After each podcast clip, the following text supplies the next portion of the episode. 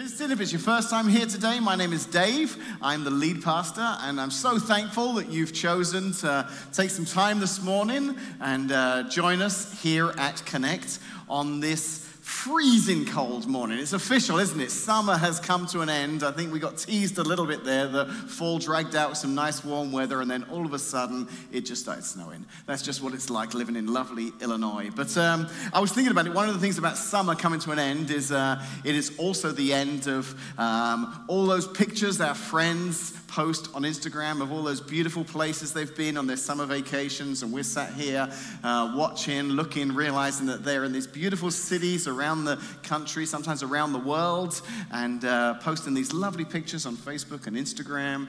And uh, we always get to see these beautiful pictures, don't we? But have you ever noticed that whenever we go to some place that's not that nice, we don't post those pictures, do we?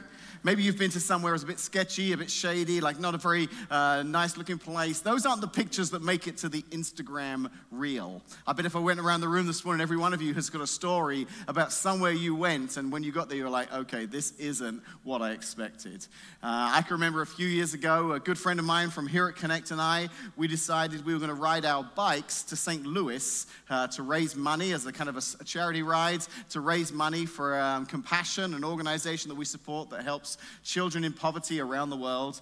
So, this two day journey took us from Peoria to St. Louis. And it was a great ride, and we had a lot of fun. And we kind of mapped it out ahead of time. You know, you have to go on the bike routes. Obviously, you can't go on 55 on a bike. So, we were, uh, you know, kind of making our way through the country. It was beautiful. I remember the day we were heading to St. Louis, we were coming down through the suburbs, and it was just so pretty. And there were these bike trails coming through the suburbs. It was a beautiful day. And then the very last part of our journey, right before we crossed the river to get into St. Louis took us into kind of inner city St. Louis we suddenly come off these suburban, beautiful bike trails and we find ourselves in a really kind of sketchy, shady area. There were cars, you know, with broken windows, sitting on bricks, and, you know, not many people out on the streets. And, and here's me and Luke, my buddy, in our spandex on our bikes. You know, I mean, we, we would stand out anywhere, but definitely in this community. And then um, my chain comes off my bike right in the middle of like probably the scariest place. So we're there, we're kind of looking around. I'm trying to get my chain back on. Um, I think Luke was still on his bike because he knew if somebody starts to chase us, he doesn't have to outrun them, he just has to outrun me, because uh, then it'll be me that they catch and not him, you know. So it just wasn't, you know, we posted lots of pictures on that trip, but that particular area of the city didn't post any pictures from there. It wasn't the prettiest place we've ever been. And um, I'm guessing that some of you have been to places like that. And this morning, we're actually going to talk about a city that I guarantee you, wherever you've been, however sketchy, however rough it looks, will be nothing like the city that we're going to talk about this morning. Because we've been looking over the last few weeks at the life of a man named Abraham.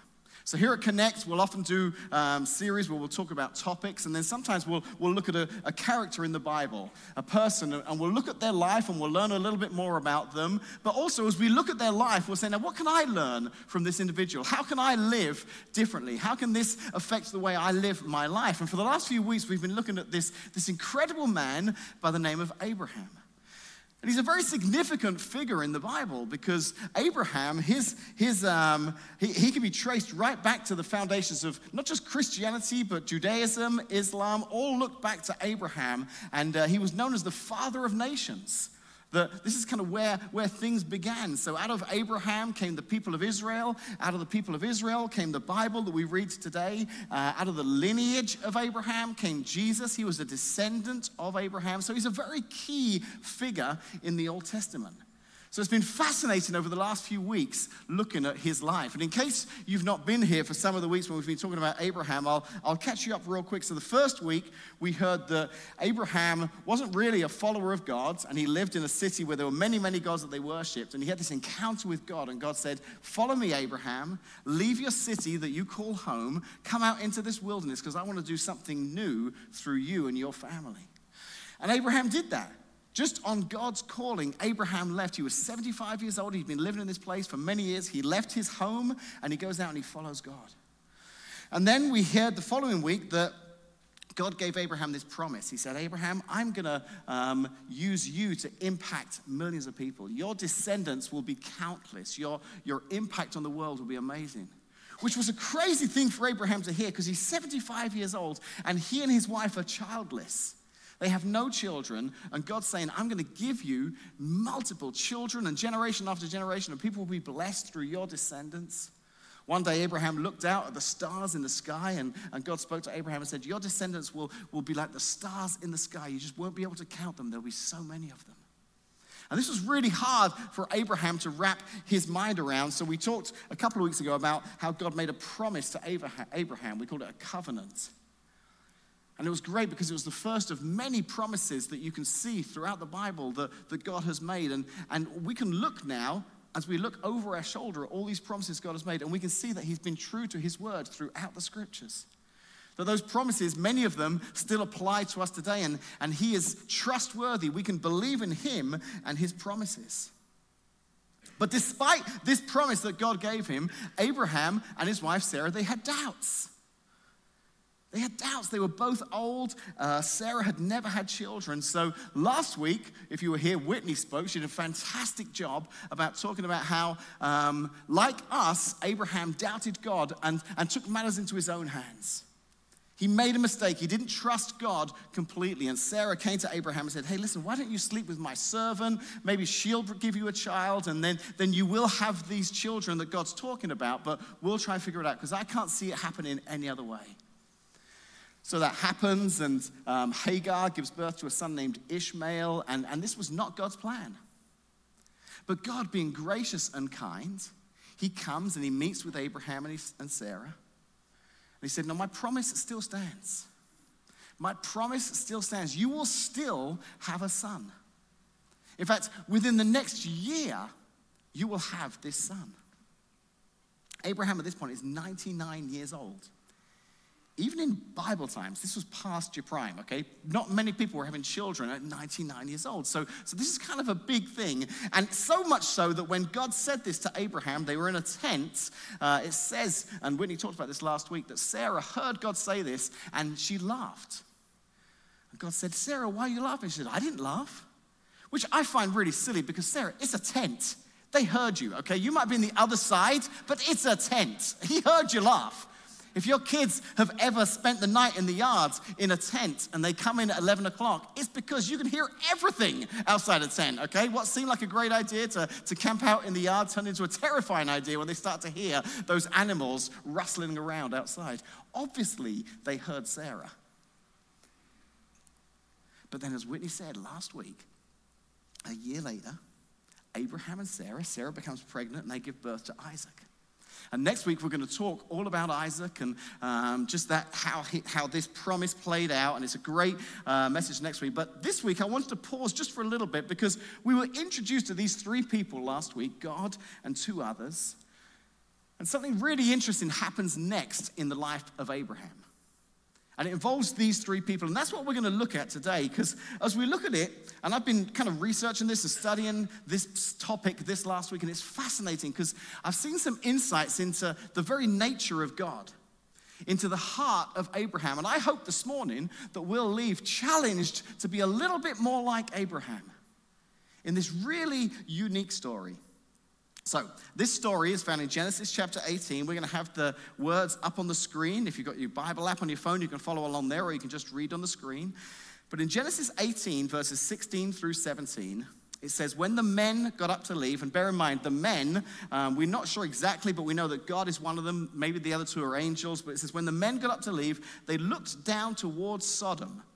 And Abraham walked along with them to see them on their way. Then the Lord said, one of the men, the Lord said, Shall I hide from Abraham what I am about to do? So something's about to happen. Something's about to happen to the city of Sodom. And, and God says to his friends, Shall I hide from Abraham what I'm about to do? Now, I just think this is incredible. That God is saying, Hey, should we let Abraham in on what's about to happen? Like God of the universe, the creator of the universe is asking, Hey, should we involve Abraham in this discussion? It doesn't say why he said that, but I got a few ideas. Maybe one is that what's about to happen, God wants Abraham to be able to tell the story in the future. Hey, this is, I know why this happened because God spoke to me. He told me what was about to happen. So there'll be a, a witness to the story of what happened.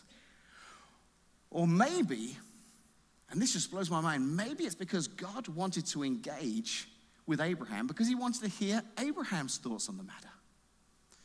Can you imagine how that affects the way you and I pray? The idea that there is a God who not only wants to hear our prayers, but wants to engage with us, wants to hear our prayers, that our prayers can, can literally have an influence in the direction God would go. I think God wants, I don't think God wants to, to rule and, and we have no control of anything or we have no idea of what's going on. I honestly think God wants to engage with us. And I think that should encourage you and I this morning in our prayers. Say, God, I really want to see this happen in my life. God, I really want to see my neighbors um, find you. God, I really want to see this situation resolved. I want to be healed. You know, and, and we can have, and it gives me hope because when I pray, I know now that God is listening. God is listening. He wants to hear what I have to say because he wanted to hear what Abraham had to say. So the next verse gives us a clue of what's about to happen. Verse 20 Then the Lord said, The outcry against Sodom and Gomorrah is so great and their sin is so grievous that I will go down and see if what they have done is as bad as the outcry that has reached me. If not, I will know. Now, this word outcry is really important because it's the first time we hear God use this word, but we start to see this throughout the Bible because there are other times that there is um, occasions of outcry. One of the more famous ones, if you're familiar, later on after the life of Abraham, uh, there's a man by the name of Moses. And God takes Moses as a leader. He says, I want you to go to Egypt because the Israelites, who are now a nation of people who exist, um, they're in slavery. They're being tormented and punished, and they're living as slaves in Egypt. And they've been crying out to me. They've been praying, they've been crying out, saying, God, free us from this slavery, free us from these chains. And it says, I've heard the cries of my people. And Moses, you are going to go and you are going to set them free. So we see this pattern that starts going throughout Scripture, that starts here with Abraham, that God hears the cries of people who are suffering. And I believe that's still true to this day. There are people groups around the world who are suffering in pain, and God hears their cries. God hears the cries of people who are suffering. And here in Genesis, he hears the cries from this city named Sodom. And when you hear more about the kind of terrible place this was, you'll understand why the cries were coming out.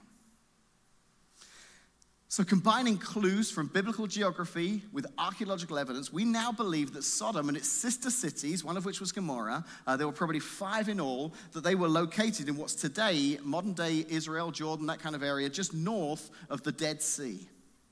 We can learn about Sodom and its fate here in Genesis 18, but it's also talked about later in the Bible by the prophets Isaiah, Jeremiah, Zephaniah, Ezekiel. Jesus talks about this city.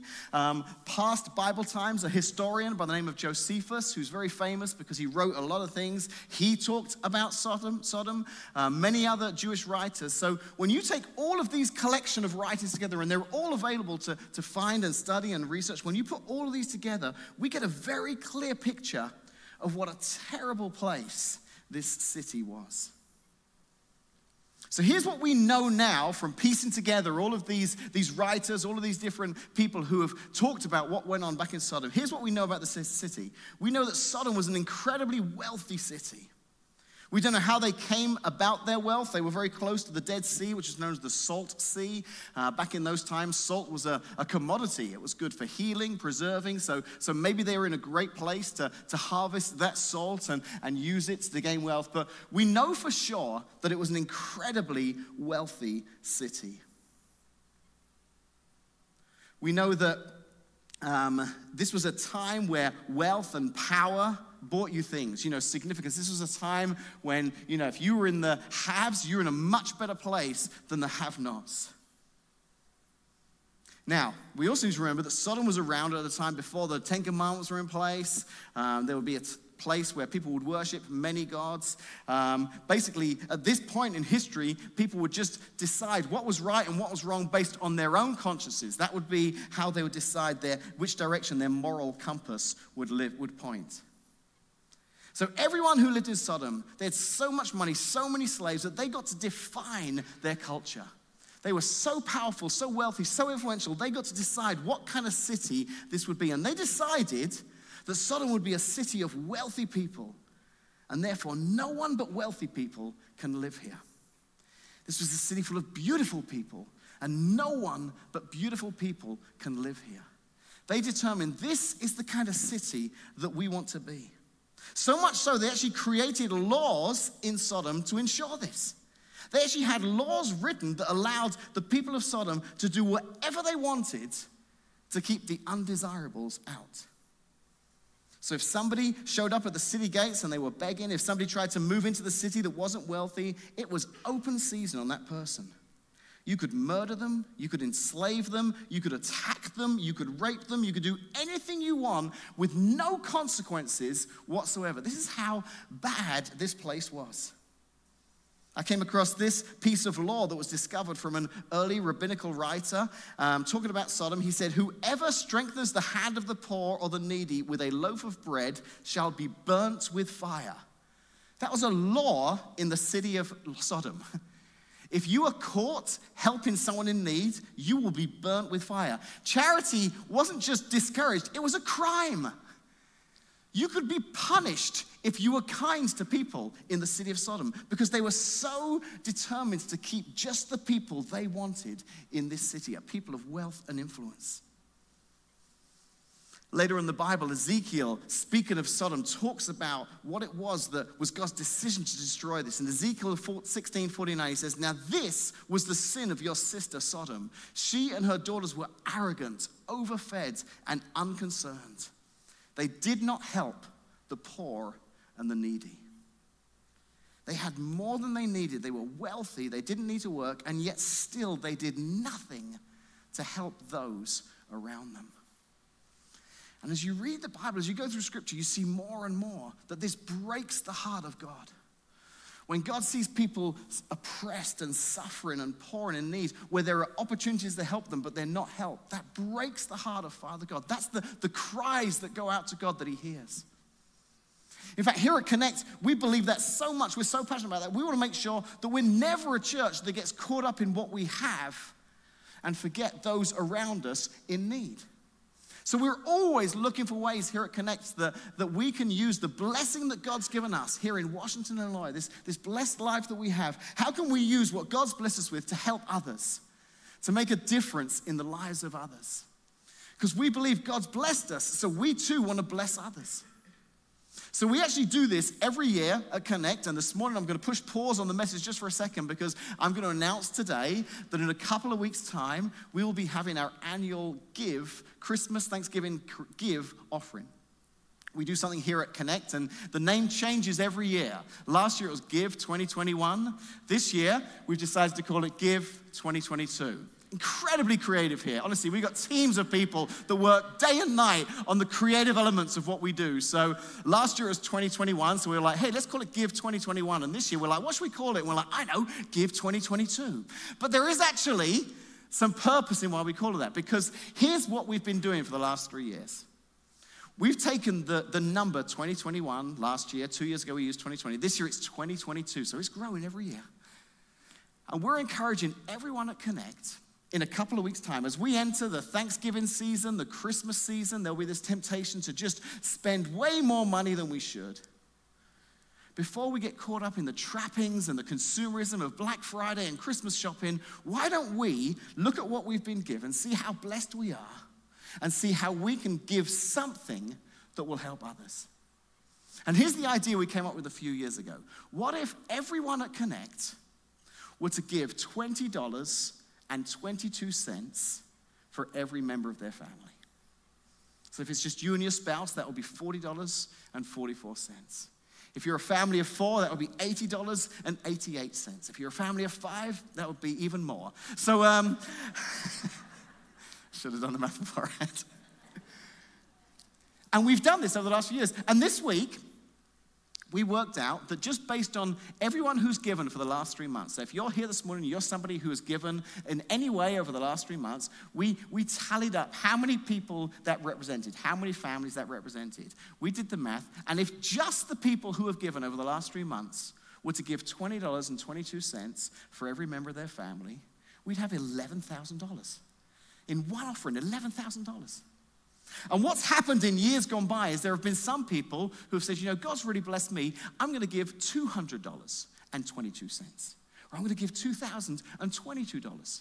And people have given more, and over the years, we've collected more. And last year, we were able to, and, and, here's what we do when we collect this money, we actually use it to bless some local organizations. I'm going to tell you who they are in just a second, but let me just tell you last year, one of the local organizations that we helped was our friends down in District 50. And uh, one of our good friends, Corey Sharp, who attends here at Connect, he's the principal down there at the middle school, Beverly Manor. And we talk a lot about dreams and visions he has to help the kids in that community through the school. And many of them he can't do because the resources, the funds just aren't there. So I said, Corey, what if this year you're one of the organizations that we help? So last year we, we showed up at Corey's office and we presented him with this massive check and uh, said, Here, we want to help your school. It was brilliant. I talked to Corey this morning. He said, So much has happened in the last year with those funds that we couldn't have done.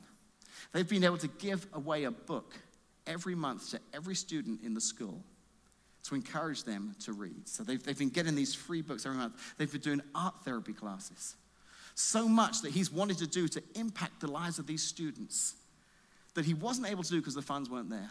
So we're always looking for wonderful organizations that we can help with the great vision and ministry that they've already got. So this year we've got four places that we want to divide these funds between. So I'll work uh, this way around. So, Compassion, top left. That's an organization that we partner with. They're a global organization. They help kids in poverty around the world. And the great thing about Compassion is we may just send, you know, a small amount to them, but it goes a long way. Because a dollar in, in Ecuador or Africa can have much greater impact than a dollar in America. So it's great to be able to send funds there and transform the lives of children living in poverty. Another wonderful organization, one of the board members attends Connect, the Ronald McDonald House Charity. If you're familiar with that place, it's, it's downtown, it's really close to OSF. It's been there a couple of years, and it's a house that um, provides accommodation for families who have traveled from far because their children have life threatening conditions, cancer diagnoses, sicknesses that means they have to stay at the hospital for days, sometimes weeks on end. So these parents with young children who are in a hospital room. They have somewhere they can stay for free, a beautiful place they can stay. People bring meals. So we're going to do a special project with them. We're going to help them, give them a gift.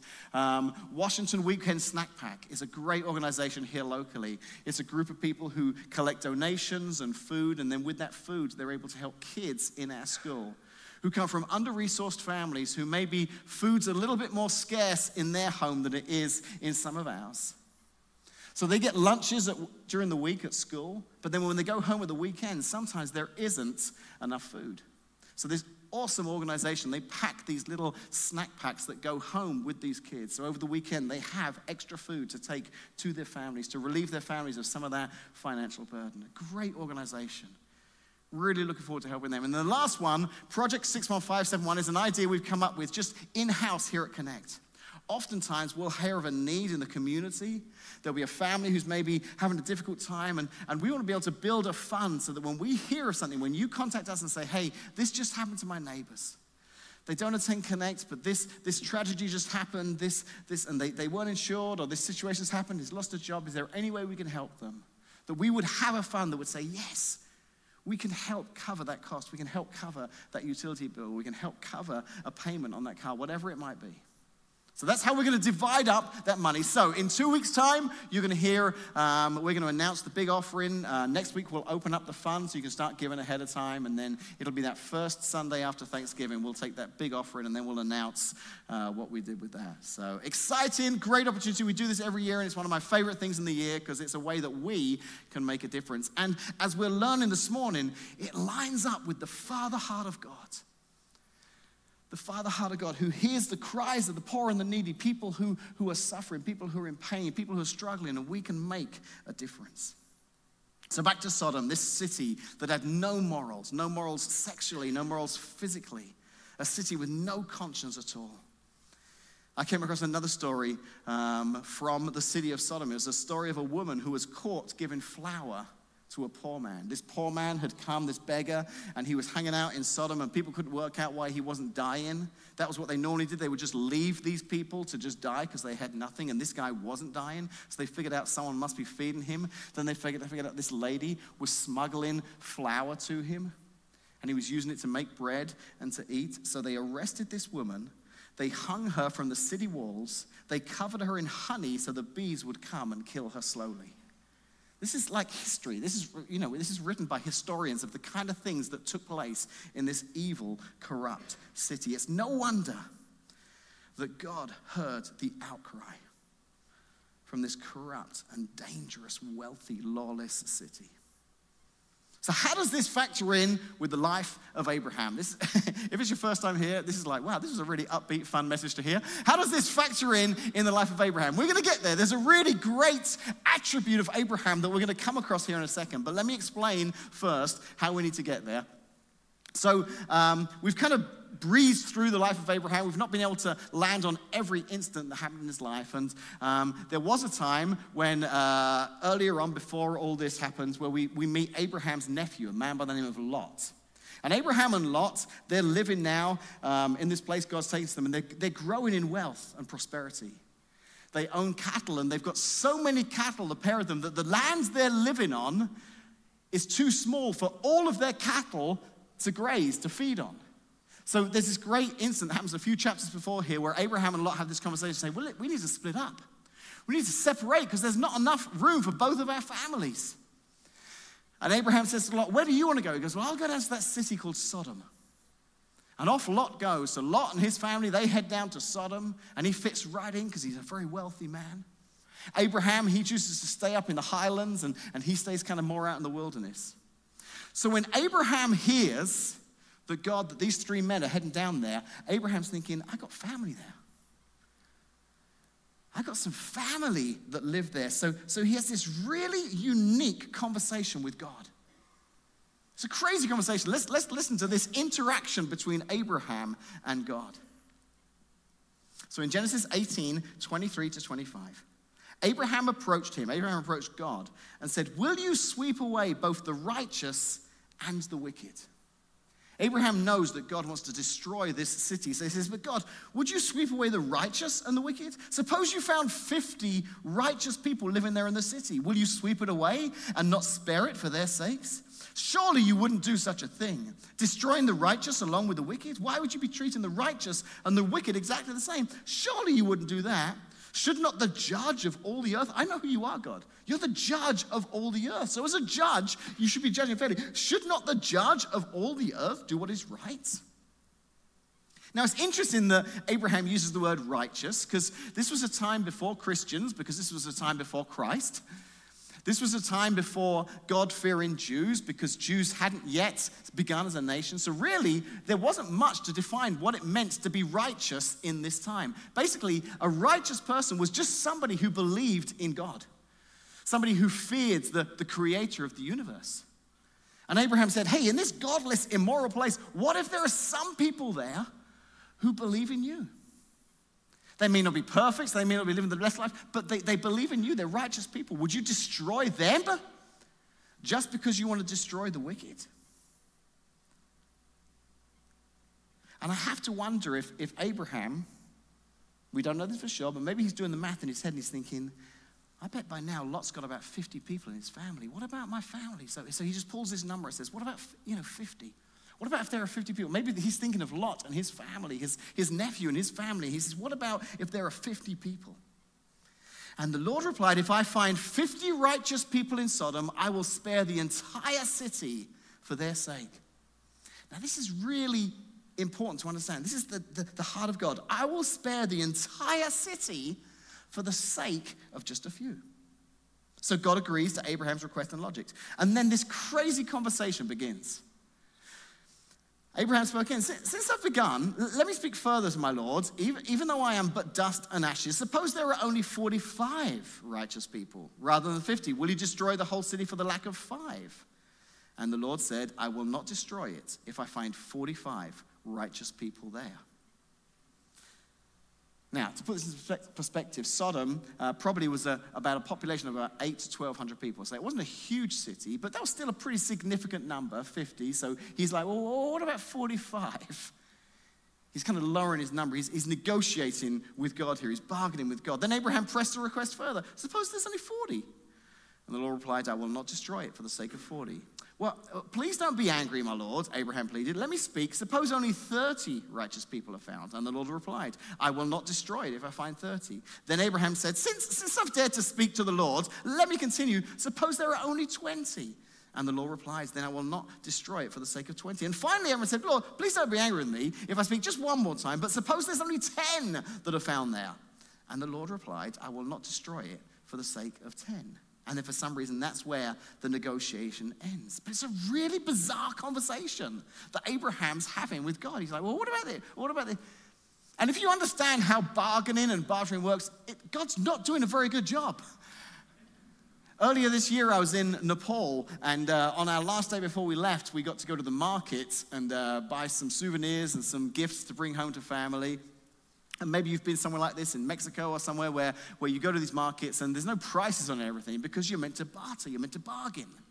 And our guide explained to us how much we could, you know, go down without really offending the person, you know. So we would go to these different stores. I bought a blanket that I bought back, and I remember the lady gave me a price. I was like, no, no, I'll give you this. And for a couple of minutes, we went backwards and forwards, and then I pretended I was like, well, I'm leaving. And she's like, okay, wait, wait, wait. And I was like, ha, and I felt really good. And I probably still walked away with a blanket I spent too much on. But the bargaining was kind of backwards and forwards. If I remember one place, there was a guy stopped me on the street. He had this ornament, and uh, he said, how much would you give me for this? I said, no, I don't want it. He goes, come on, how much, how much? I was like, I don't want it, I really don't want it. He said, oh, just give me a price, how much? I was, I was like, oh, no. So I just get, threw out this stupid number, like $5. He's like, oh, no, no, no, no, no, no, I can't live on, um, I don't know how he spoke, but he had a Nepalese accent, but he was pleading poverty. He's like, yeah, some reason an Italian accent there for, for a second. That's what I realized was happening. So, but he's like, no, no, no, no, $5, too small, too small. But um, he's like, you give me, I think $45. I'm like, no way, that's way too much. No, uh, 10. He's like, no, no, no. So we go backwards and forwards, backwards and forwards. And he's really driving a hard bargain. So I'm like, I don't want it. I walked away. He's like, okay, go, go, go, go. And he stops me. He's like, all right, how about this? How about this? And finally, he's, he gives me this number, I think like $15. Like, all right, 15. He's like, thank you. And I took it. And I know for a fact that 15 was still a great price for that. But as I'm walking away, it suddenly dawns on me, I don't even want this. I had no desire. I wasn't looking for this. This isn't something I wanted. But he'd stopped me. He said, How much for this? And I got so caught up in the, the bargaining backwards and forwards that I was like, Yes. I walked away. I was like, Wait, wait, what am I doing with this? But that's how bargaining works. You start low, they start high, you kind of meet in the middle. And God, Abraham's like, well, What about this? Okay. What about 45 bucks? Okay. What about 30? Yeah, okay. I mean, it's terrible bargaining because he just keeps saying yes, yes, yes, yes, yes. But it's almost like Abraham's trying to see how merciful God is. He's trying to get an idea of just how much mercy there is in God. And we discover from this story there's an awful lot. Because he gets down to 10 people. That's about 1% of the population of Sodom. And God says, if there is even 10, I will spare the whole city. So, let's jump on ahead here. Um, so we learn something here about the nature of God, that he's willing to hold back on judgment and punishment if there is even just a small presence of righteous amongst the wicked.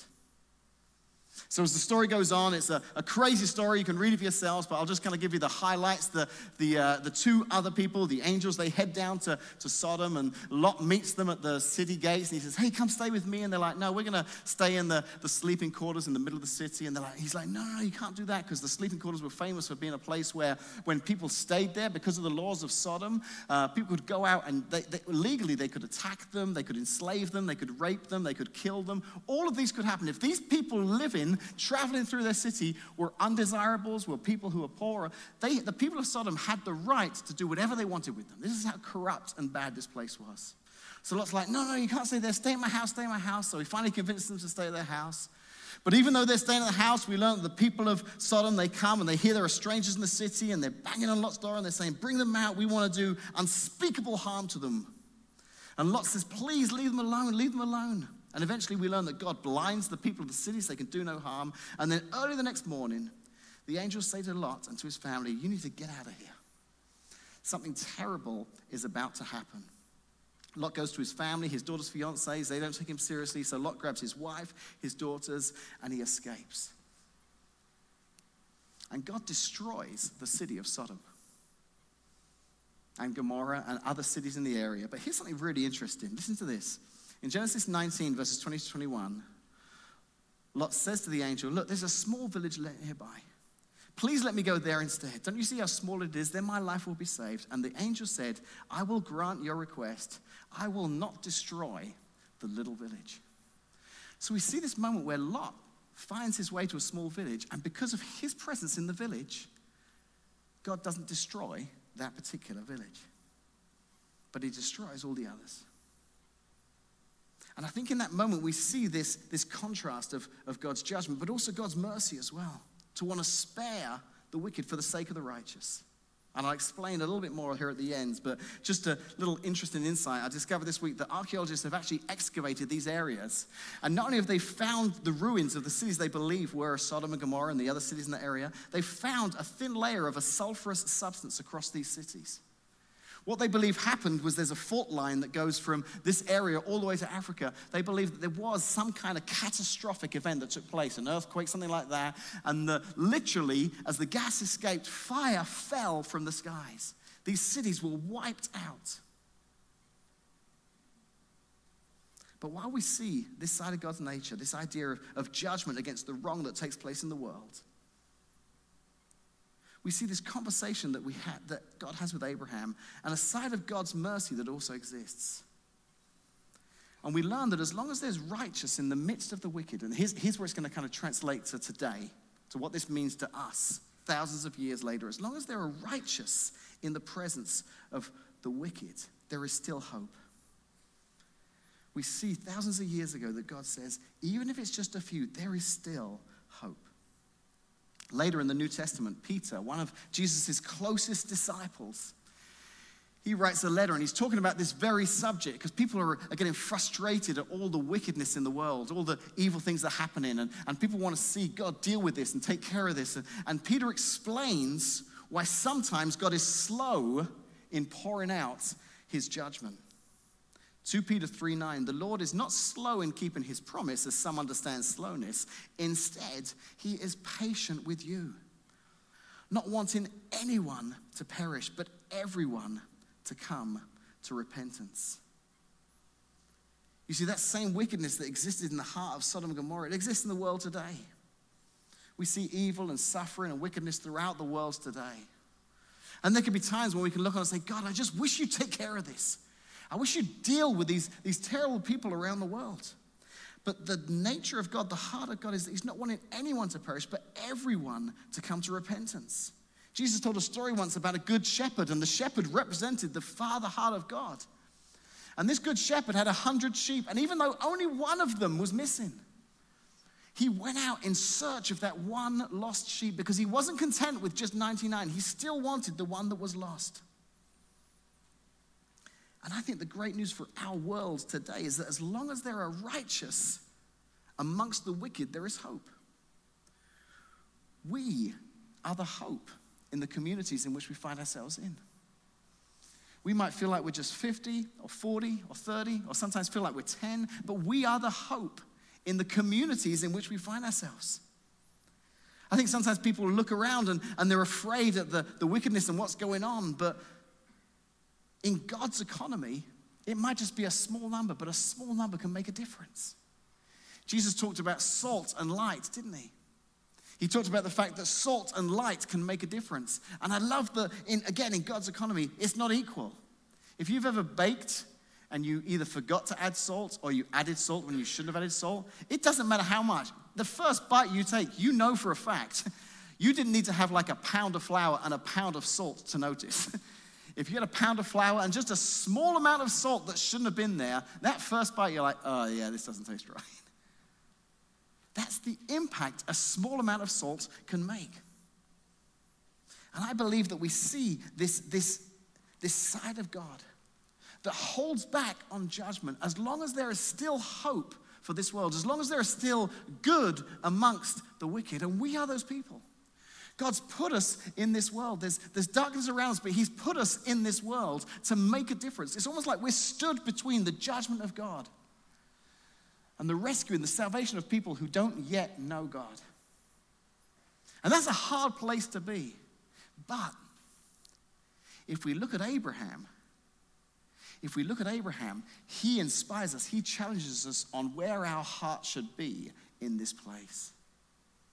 In the next chapter, um, Abraham's referred to as a prophet. He's the very first man in the Bible, the very first person in the Bible to be referred to as a prophet. There were many men and women after Abraham that were referred to as prophets. And a prophet was basically somebody who brought the news of God, who, who spoke on behalf of God. Abraham was the interceding prophet. He was the man who came to God and said, But what if there are still some? What if there's hope for this city? What if there is hope? It amazes me that Abraham was able to look at these people and plead with God on their behalf, for his family, for the other people. We can be tempted, can't we, to look at the wickedness in the world and wish that God would just punish them, give them what they deserve.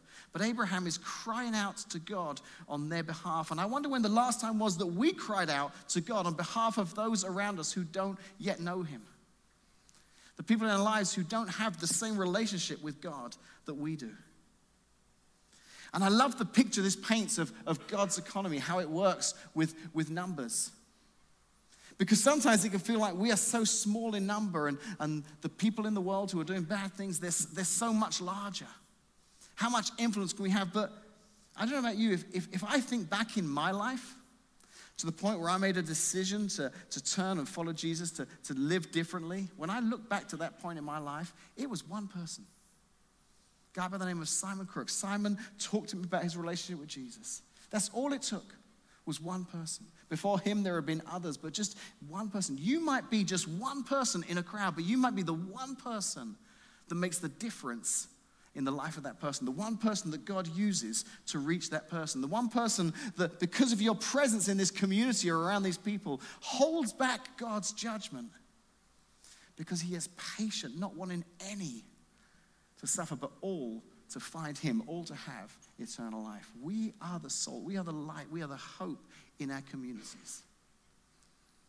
And I hope that we can have that same heart that Abraham had, that desire to say, God, help me reach the people around me who don't, know, don't yet know you. Let's pray. Father, as we look back at this rather strange story in the Bible, Lord, many, maybe some of us are familiar with the story, but this conversation that Abraham had with God, this, this pleading on behalf of the people of Sodom and Gomorrah. The idea, Lord, that you would say, even just for a few, I would hold back. Lord, we might be the few in our workplace. We might be the few in our neighborhood. We might be the few amongst our circle of friends. But help us to know, Lord, that even though we might just be the few, we can turn the tide, Lord. We can make a huge difference. Help us to make a difference in the lives of those around us. In Jesus' name, amen.